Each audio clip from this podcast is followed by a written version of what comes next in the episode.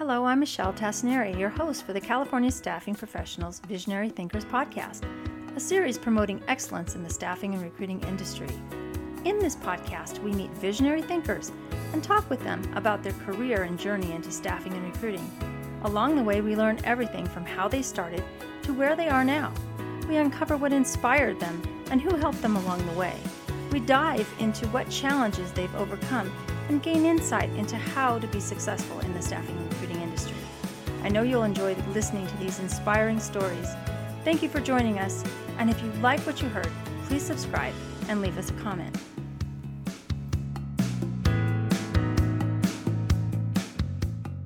Today on CSP's Visionary Thinkers podcast, we have Judy Lawton, CEO and founder of the Lawton Group and TLC Staffing. Judy Lawton founded TLC Staffing and the Lawton Group in 1985. She is directly involved in the community outreach to position her company at the forefront of the industry.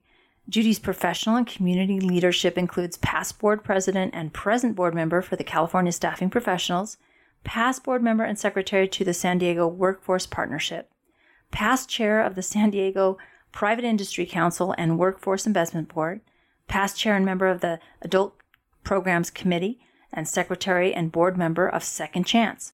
Judy's recognitions are numerous, including CEO of the Year nominee for San Diego Business Journal, Enterprising Woman of the Year, Enterprising Women's Magazine, Women Who Mean Business Award, San Diego Business Journal, Bravo Award by the National Association of Women Business Owners, Women of Distinction by San Diego Regional Conference of Women, and the James R. Pierce Award for the California Staffing Professionals. So it is just a great honor to have you here, Judy. But as long as the list is, we didn't even touch it. I mean, we've got some of it in there, and you're just such a warm person. It, that sounds like a stuffy list, but but it, it, it just keeps going. I mean, and you're just so warm. And you started in staffing quite a while ago. Can you tell us a little bit about your life before staffing? Uh, you know, where you came from, how you came to be in California uh, and how you came to be in staffing? Oh, sure. Actually, I was married to um, a naval officer. We were stationed all up and down. I'm from Florida. We were up stationed in Key West and Charleston and Norfolk, Virginia, and Portsmouth, New Hampshire. I mean, we've been all over all over the East Coast. And he was stationed here in San Diego. He he, he received orders to come out here to be in the Deep Submergence Rescue Vehicle Program, which is a little tiny mini submarine that goes about five miles deep in the ocean. And back in the day, it would mate to a mother submarine that perhaps was sitting on the bottom, and it could rescue all of the the crew members. So we came out for kind of an exciting program, but unfortunately, I really did not want to be married anymore. and so really the only reason I made the trip out here, I had two children. I had a two-year-old daughter and a, and a seven-year-old, eight-year-old son. And so um, I had really never worked. I was married when I was 18 and we came across country and uh, settled in San Diego. And I only came out here because I had never really had a job, had no way to support myself if I wanted to be on my own. So I went, actually went to a modeling school. I went to Barbizon School of Modeling and literally learned how to sit on my one fanny cheek and not look fat for my job interviews, which I used to call all the time when I would do job readiness training for people was my one cheeker. So, uh, the first job out of modeling school was for a staffing firm. They advertised for models in the newspaper. And I, you know, hot little in my hand. Of course, I didn't know then that I was way too old. I was 28. I was too old and I was very, I was too small, only five four. And they want you to be, of course, a lot taller and probably a little thinner and 16 years old. So anyway, so I went, I went to the staffing firm and they were advertising for people to work at savings and loans back in the days when every reinvestment period, the, the beginning of every quarter, all the old people would come in and change their money around from one account to the other, trying to make, you know, a few more dollars on their investments. And I was handing out cookies and pies and coffee and punch. So it was it was kind of a fun gig, but got me in there. And I think that that lasted for maybe maybe about six months. And the staffing company that I worked for back in the day was American Girl, who went bankrupt in New York, took down all the franchises, and they became T Girl T Man, which became Thomas Temporaries, and heaven knows what it is now. But um, they asked me if I wanted to be an outside sales rep. And I said, well, what does that mean? She said, she handed me a stack of cards. She said, you'll figure it out. And and off I went. And so that was in 1972. And I've been actually doing staffing other than a brief stint with uh, CETA, which was a federal government training program, which is how I got into all my workforce investment boards and all of that stuff eventually. But I did that for three years and went back to staffing. And uh, that's how, and, and I finally got my divorce in 1982. So it took me 10 years, but by golly, determination pays. That's a whirlwind. Uh, and how you actually took some of your experience and applied towards staffing, uh, very resourceful because it sounds like your model prepping gave you some really great skills for helping people to interview. And I guess we'll we'll delve into that a little bit later. But uh, what do you think happened that when you realized you really wanted to be in staffing? I mean, what was it that that you're doing this, you're opening accounts, and you realize, wow, I'm I'm in staffing and I, I like it, or was it not quite that clear? Did you? I, I mean, did you? I remember driving back. We were, I we were up in Orange County somewhere. We were driving back and, along the freeway, and we came through Sorrento Valley, and, and of course, this was 45, 50 years ago, so it was a long time ago, and things were very different looking back in those days. 805 had just opened up here in San Diego. It's now just a major thoroughfare. But I looked over at all those buildings and all of those companies, and I got a little flutter, and I thought, you know what? This I could make this to be a really fun thing. It doesn't have to be scary and and daunting. It, I, I can make it fun, and that's exactly kind of been my my philosophy ever since. You know, if it's not fun, you know, move along. We tend to, you know, if customers are just not very nice to us, or they balk with paying, or you know, it's like, you know, you maybe you need to move on and find somebody that's a little more compatible with you. And I have no, I have no qualms about doing that. You know, it, life is too short to put yourself in such a bind. But I think the first moment that I know knew that I liked it was probably the first time I brought in a couple of job orders and got my first commission check. That was pretty cool. Now, the first commission check is almost everyone's big moment when they when they realize that first big commission check or just the first commission check. Oh, uh, yeah, but I don't think anybody wakes up in the ninth grade and says, "Boy, when I grow up, I'm going to go to college. I'm going to get my education. I'm going to be in the staffing industry." I don't think anybody actually does that. I think you just kind of fall into it and uh, either love it or you really don't love it. And I've seen lots of people cut their teeth in this industry and just you know move on. And one thing I've always heard from a lot of my customers, they love to hire recruiters that have been in the staffing industry because they're so fast and they understand urgency and they understand the necessity to get a job done quickly. And so it really does, it's a good training ground. Mona, you handed a stack of cards and told to just get out there and figure it out, did you ever, I mean, did, did you have mentors? I mean, were you your own mentor or did, did you eventually come across some people that mentored you? Uh, or did you, you know, just kind of learn everything by osmosis or through networking and things? I think I learned most everything through osmosis. I mean, I really never had any formal training, and and what a shame that is.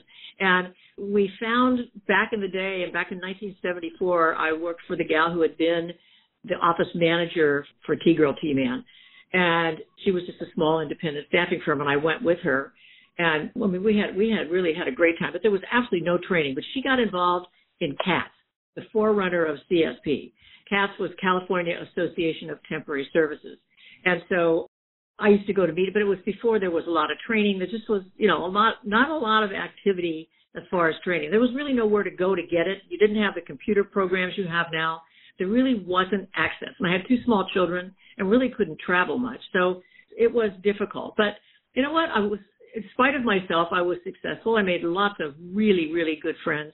And when we get to the part where we talk about how I started my company, it certainly pays off to have good friends who are your clients.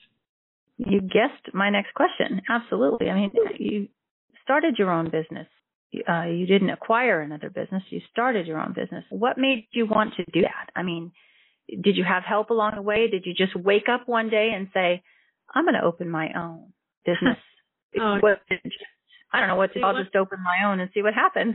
well, it was a lot more dramatic than that. I, I, you know, after I left my little independent staffing firm, I went to work for a CETA funded training agency. Back in the day, before it was the Workforce Investment Act, it was Comprehensive Employment and Training Act, which was back in the 70s. And uh, I worked for an agency, a nonprofit agency that represented all of the private technical and other business colleges in San Diego. There were, oh, maybe 50 members of that, and there were five who were very instrumental in forming this organization. And one on one, all of these private schools were going into federal to federal dollars, and one on one, they were all getting shot down. So they organized and they went collectively and they came out with a million six. That was a lot of money back in 1978. And I was their assistant director for three and a half years. And then they knew that I would be able to place all of these people. So in three and a half years, I placed 850 people that had gone through 25 different training areas. We did legal secretaries and we did auto body repair and we did accounting and bookkeeping. We did LVNs and we did operating room tech. I mean, there was just a myriad of programs that we that we offered people, and some of them were two years long, and so some were really easy to place and some were not. But that's how I really got into all of this workforce development stuff that I that I've volunteered for. And so after that stint, I went to work for a company that was only technical. They only hired drafters, designers, technical writers. Pretty much that was it. And so they hired me to be their outside salesperson. And, you know, off I went. Well, within six months, they were starting to lose contracts with big companies like Cubic because they didn't offer full services. They didn't have clerical. They didn't have the light industrial. And so knowing what my background was, they called me in and asked me if I would mind developing this whole new division for them. So man, talk about thought you died and went to heaven. I mean, I, I love these two guys. They were absolutely fabulous we had so much fun and three and a half years later they abruptly fired me and i have to this day and this is where it gets really emotional because i it was it was such a blow. It was absolutely an ego ripping heart out kind of thing that i i just never got over it. I mean it was a friday morning and i walked in. I'm, I'm an early person so i was in there at seven kind of cleaning up the lobby getting rid of yesterday's papers making the coffee for when everybody else came in. And one of the owners came in at like 7:15, which was highly unusual because he was usually 9:30 or 10. And he's called me into his office and he handed me a check and he said, "Your services, you know, with this company are no longer required." He walked me down the hallway into my office with a box, helped me clean out my desk. Helped, I drove a company car for three years, so I, I didn't even have a vehicle. They emptied the trunk of my car and uh, t- drove me home. I was home before eight o'clock in the morning, and that was the most incredibly miserable weekend I've ever spent in my entire life. And I think that rather than decide to start my own business, I decided very decisively that I would never give anybody another shot like that. So I was I was up and running and in business within five weeks. Um, my toughest task was finding a spot. I found CT Kelly at CTK. I mean, he was my very first out of the out of the chute insurance guy for workers' comp, and I had a very good client for years and years and years. I called him Uncle Arthur. He was the nicest man in the world. And he gave me a loan on my house. By this time I was divorced and had wrangled with my with my my ex-husband was actually a pretty good guy. I don't I don't hate people that say disparaging things if they don't have to. And he was a pretty nice guy. So I gave up his military pension forever if he would give me his share of equity in the house, which at that time was forty four thousand dollars. So I took a loan of $44,000 from the equity in my little house out in San Carlos, and I had $12,000 in savings, and that's how I started my company. And Lori Schmidt, who had been with me for years at, at, at my other company, came with me, and she had a new baby, so she worked pretty much part time. But together, I mean, I, you know, we ran out of money so quickly. Every single client but one came with us. And we didn't do the technical piece, but we surely did everything else. So we we were up and running from April 8th was our anniversary in 1985, our first day. By December 1st, when we incorporated, we were doing over a million in sales for that first, what, nine, ten months. So, you know, we did very well very quickly, but we certainly ran out of money in a, just in a, in a blink of an eye. So we knew every accounts payable person. They were our new best friends. we knew their anniversaries, when they had fights with their husbands, when their babies were born. I mean, so we were busy. Back in the day, before fax machines and uh, and computers, we just had to get in our car and go.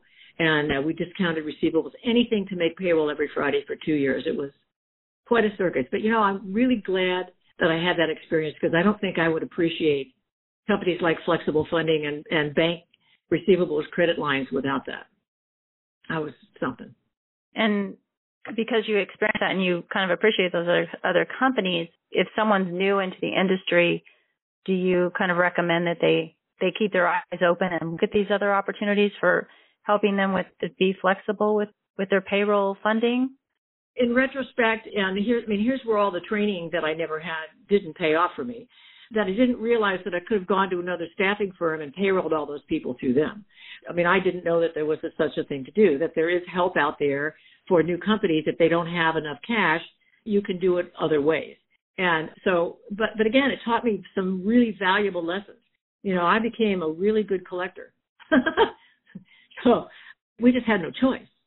Right. Well, and the other thing uh, you probably learned the hard way, like a lot of people do in the industry, is to walk away from bad business. They're not paying their invoices. Better to cut your losses. I don't know if you have any words of wisdom on that, or if or if people are paying too low to begin with. If they're trying to lowball you on your on your rates, um, whether you're doing you do direct hire and the temp staffing. So, uh, do you have any words of wisdom on dealing with clients who are either lowballing on uh, the rates uh, for either that they're going to pay your firm or or the candidates that they allegedly want to hire, but they don't want to pay for them? Oh, you know, after all of these years of doing this, I don't think there's anything that we haven't experienced. I mean, seriously, if there's a way, you know, one thing we learned a long time ago is that any attorney's firm with something and something in their name, Smith and Smith, walk away. Don't do. I've never in my life seen people that could weasel out of paying a bill faster than some of these attorneys firms, the, the little ones, not the not the great big ones, not the reputable ones. So, you know, we, we learn very quickly if they try to really lowball you, it's like, you know, maybe we're just not the service for you keep moving on. Maybe maybe one of the really big ones can afford to carry your payroll for three months, but I can't. So, you know, we're just to have to part company. And lots of times they'll come back and they'll understand. But if they have so little respect for you and what you're doing and how much you're really helping them, then, you know, there's really nothing in it for you to be there. I understand desperation and that you'll take any business at first when you first start out, but, you know, just because it's there doesn't mean it's good business. So don't be afraid to walk away. That's very good wisdom there. Did you find yourself picking um, a niche, or did your niche and specialties that you go in kind of find you? Uh, because you mentioned that you're you tend to work in certain areas.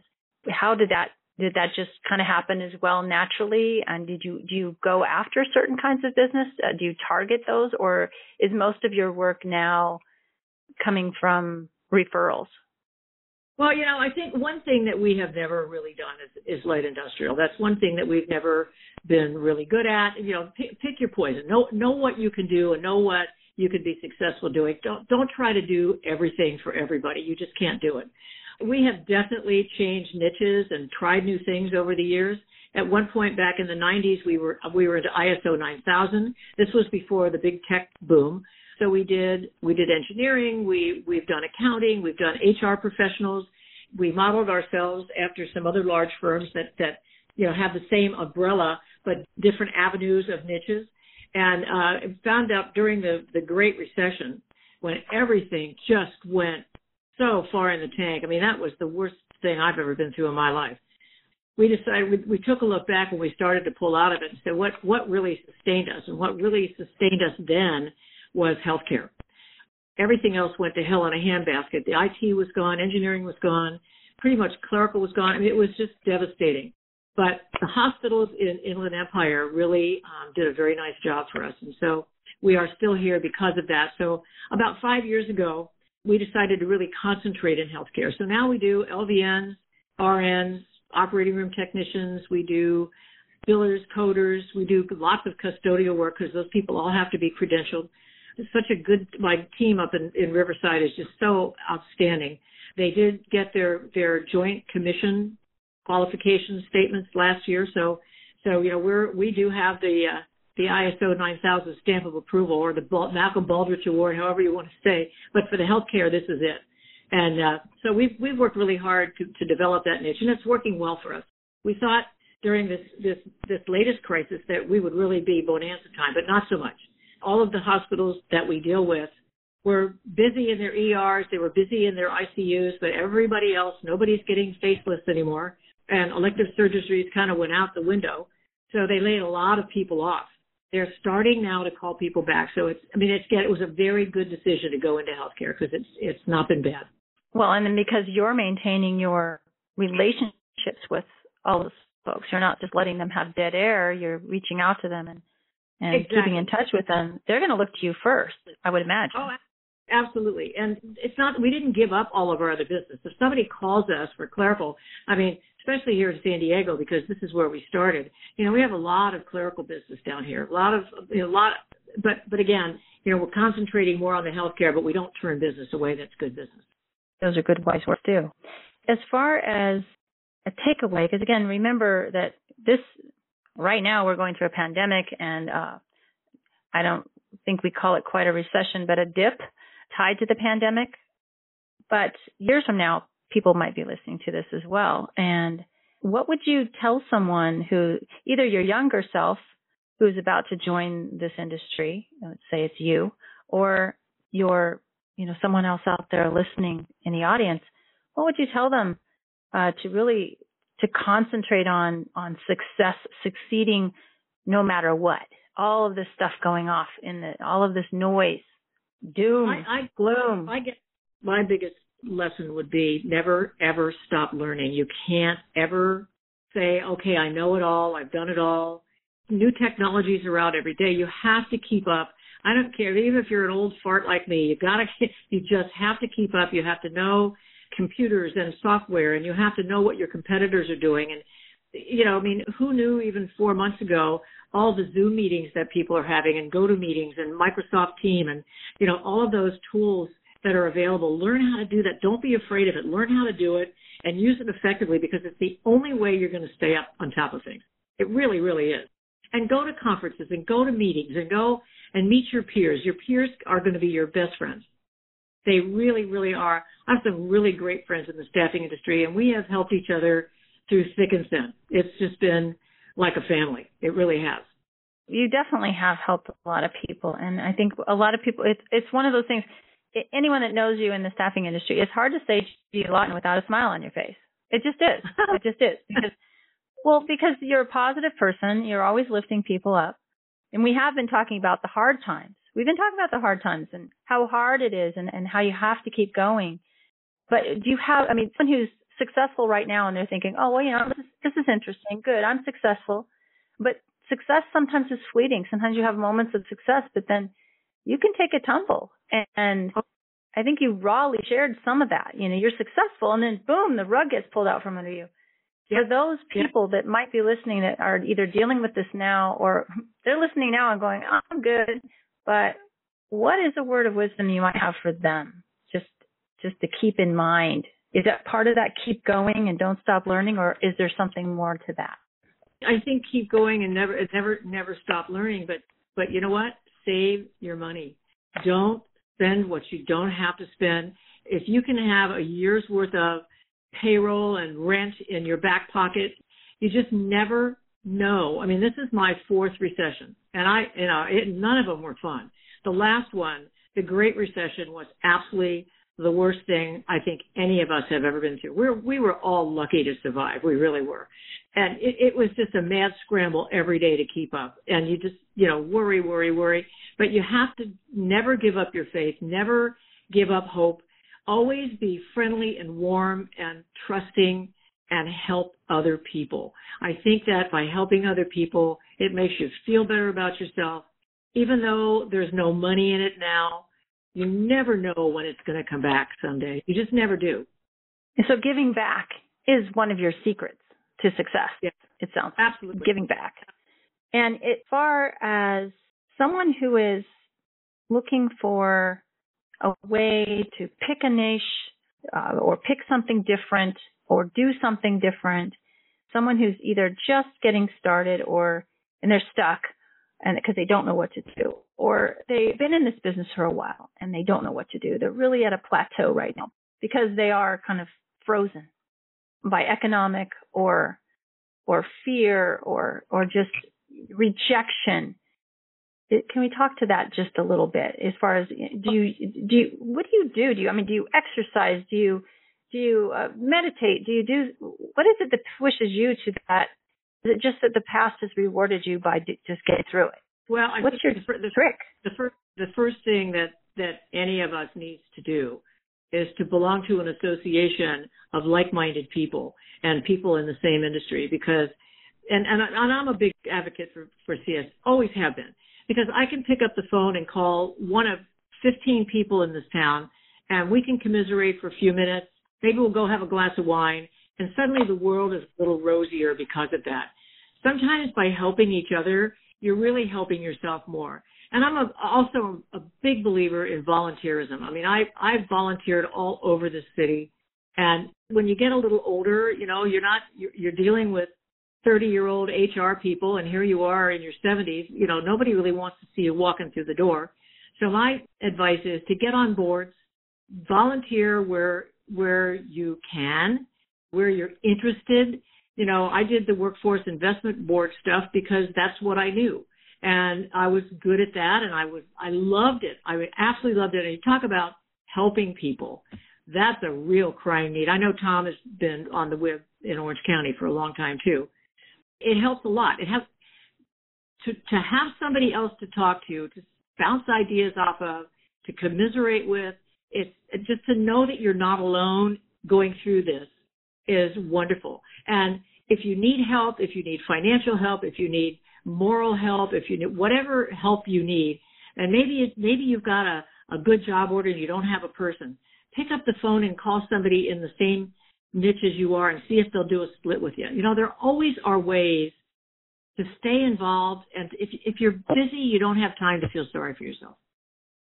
That's true. That's true. Um, keeping busy, having a purpose, having a plan of action, those are important. And I think when we're when we're sitting here wondering what to do next, how many times a day you hear, what's going to happen next? Someone will say that in a phone call. And you're like, don't ask. don't ask. You're going to depress, you're going to depress yourself if you ask. right. Right. Because we, well, but no, you, you have to make it happen. Yeah, you well, have to go out and make it happen for yourself. Stop stop sitting on the dime. Stop feeling sorry for yourself. Everybody else is in the same boat as you are. Go make something happen. Just go make it happen. And I don't care if you walk up and down the street and the dogs follow you. You're you're in a parade. You know, be happy. Well, I think if I think if dogs like you, that's a good thing. If they're following you, as long as they're not trying to follow you and chase you and knock you down. yeah, I, I'm carrying the banner. there you go. Um, I would say that you know, people when when someone when it, when kids and dogs love you, everybody loves you. You shared so many so many things with us today. I'm sure our listeners are going to get a shot in the arm, so to speak, their own little vaccine against negativism uh, by listening to this today.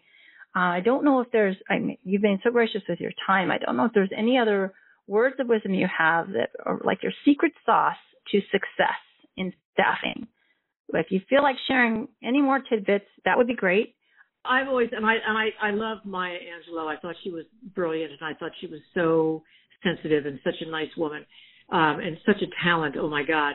But she had a saying, and, and I and I absolutely and go go back to my to my my rude awakening when I got fired from my significant job. Her saying is, people may never remember what you say. They surely will not remember what you do, but they never forget how you make them feel. And I've absolutely lived my whole business life with that notion anybody that walks into my lobby, of course, nobody comes into your lobby anymore. That's kind of a misnomer. It's all done over computers. But back in the day, people would walk into the lobby and they would go, God, you make, you make us feel so good. I'm glad I came. Because if you can leave people with hope, if you can leave them with a sense of, I'm okay, I'm going to be okay, somebody else believes in me, you've done your job. And just remember, when they walk out your door or they leave an assignment or they get, maybe they get fired from their position, the way you do it makes all the difference in the world. Again, give them hope, give them something to look forward to, make them believe in themselves, make them believe they can do it, and you've got it made. That's all there is to it. That's very complex. It sounds simple. It's a very complex thing to do, and you do it with such great art form. You've been so successful, and I know that you have many more years of success coming your way because you work so hard and because you give back.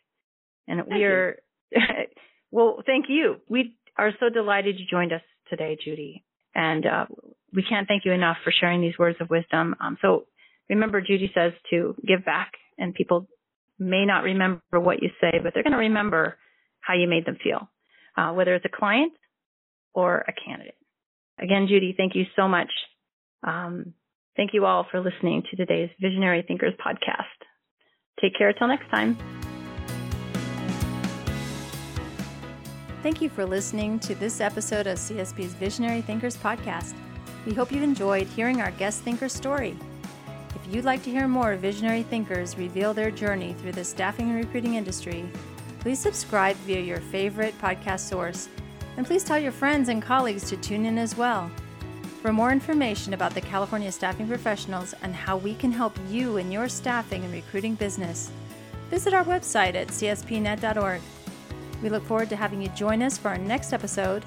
Until next time, this is your host, Michelle Tasneri, saying stay vital with CSP.